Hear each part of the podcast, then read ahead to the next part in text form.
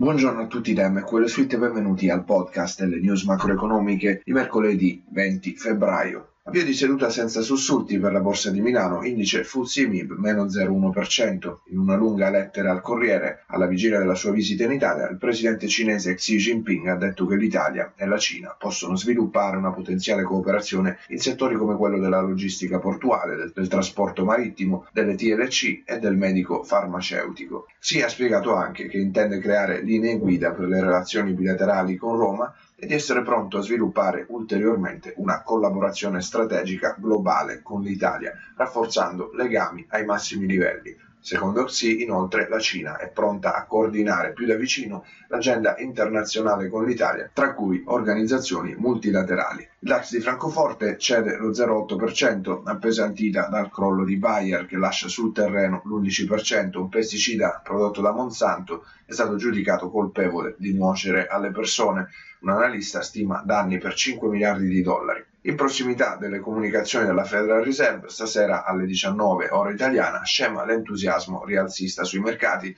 L'indice MSCI World ha interrotto la serie positiva di 6 sedute filate, chiudendo in ribasso dello 0,1%. L'avvicinamento all'appuntamento cruciale di questo mese è contrassegnato dalla prudenza, un po' perché in questa prima parte dell'anno i guadagni sono stati notevoli, quindi aumenta il numero di chi si accontenta e vende, un po' perché l'atteggiamento di fondo dei grandi investitori resta pessimista, come rivela l'ultimo sondaggio di Bank of America Merrill Lynch, la percentuale della liquidità presente in portafoglio è solo scesa marginalmente in questa prima parte dell'anno, passando dal 4,8 al 4,6%. Si resta su livelli molto elevati se paragonati alle allocazioni degli ultimi 30 anni. In queste ore si studiano gli ultimi comunicati della Federal Reserve sui tassi e ci si interroga sulle frasi, sulle parole, sulla presenza o sull'assenza di alcuni vocaboli. Si costruiscono trading e investimenti al rialzo o al ribasso. Il governatore Jerome Powell dovrebbe badare stasera a non sembrare troppo debole e prono alle richieste dei mercati,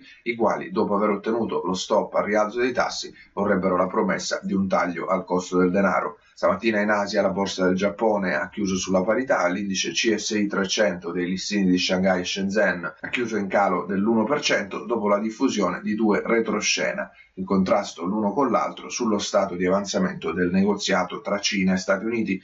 Bloomberg ha scritto che la trattativa è a un punto morto perché la Casa Bianca non vuole impegnarsi in modo preciso e definitivo sui dazi, il Wall Street Journal invece dice che siamo alla stretta finale, entro la fine del mese ci dovrebbe essere la firma. Ieri sera Wall Street ha chiuso sulla parità, le oscillazioni del petrolio nelle ultime ore si sono ridotte, il Brent ha chiuso in rialzo dello 0,1 nella giornata di ieri, stamattina oscilla attorno alla parità. Sul mercato valutario, dollaro in rialzo sulle indiscrezioni di nuove tensioni commerciali tra Stati Uniti e Cina, anche se l'attesa per il meeting Fed limita i guadagni. Dollaro americano più 1% sul paniere.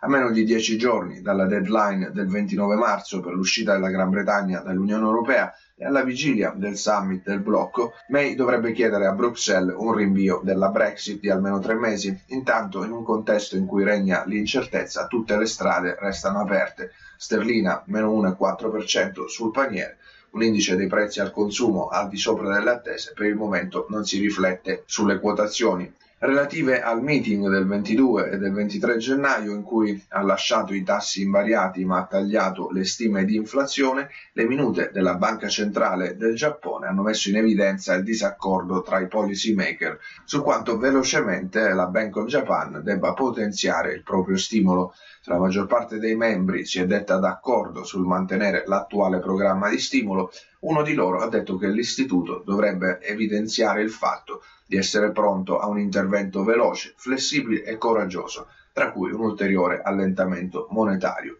Yen meno 0,3% sul paniere. Le valute sono in generale poco mosse in attesa della Federal Reserve. Per questo rapporto macroeconomico è tutto, vi ringrazio per l'attenzione, vi auguro una buona giornata e buon trading dal team di MQL Suite.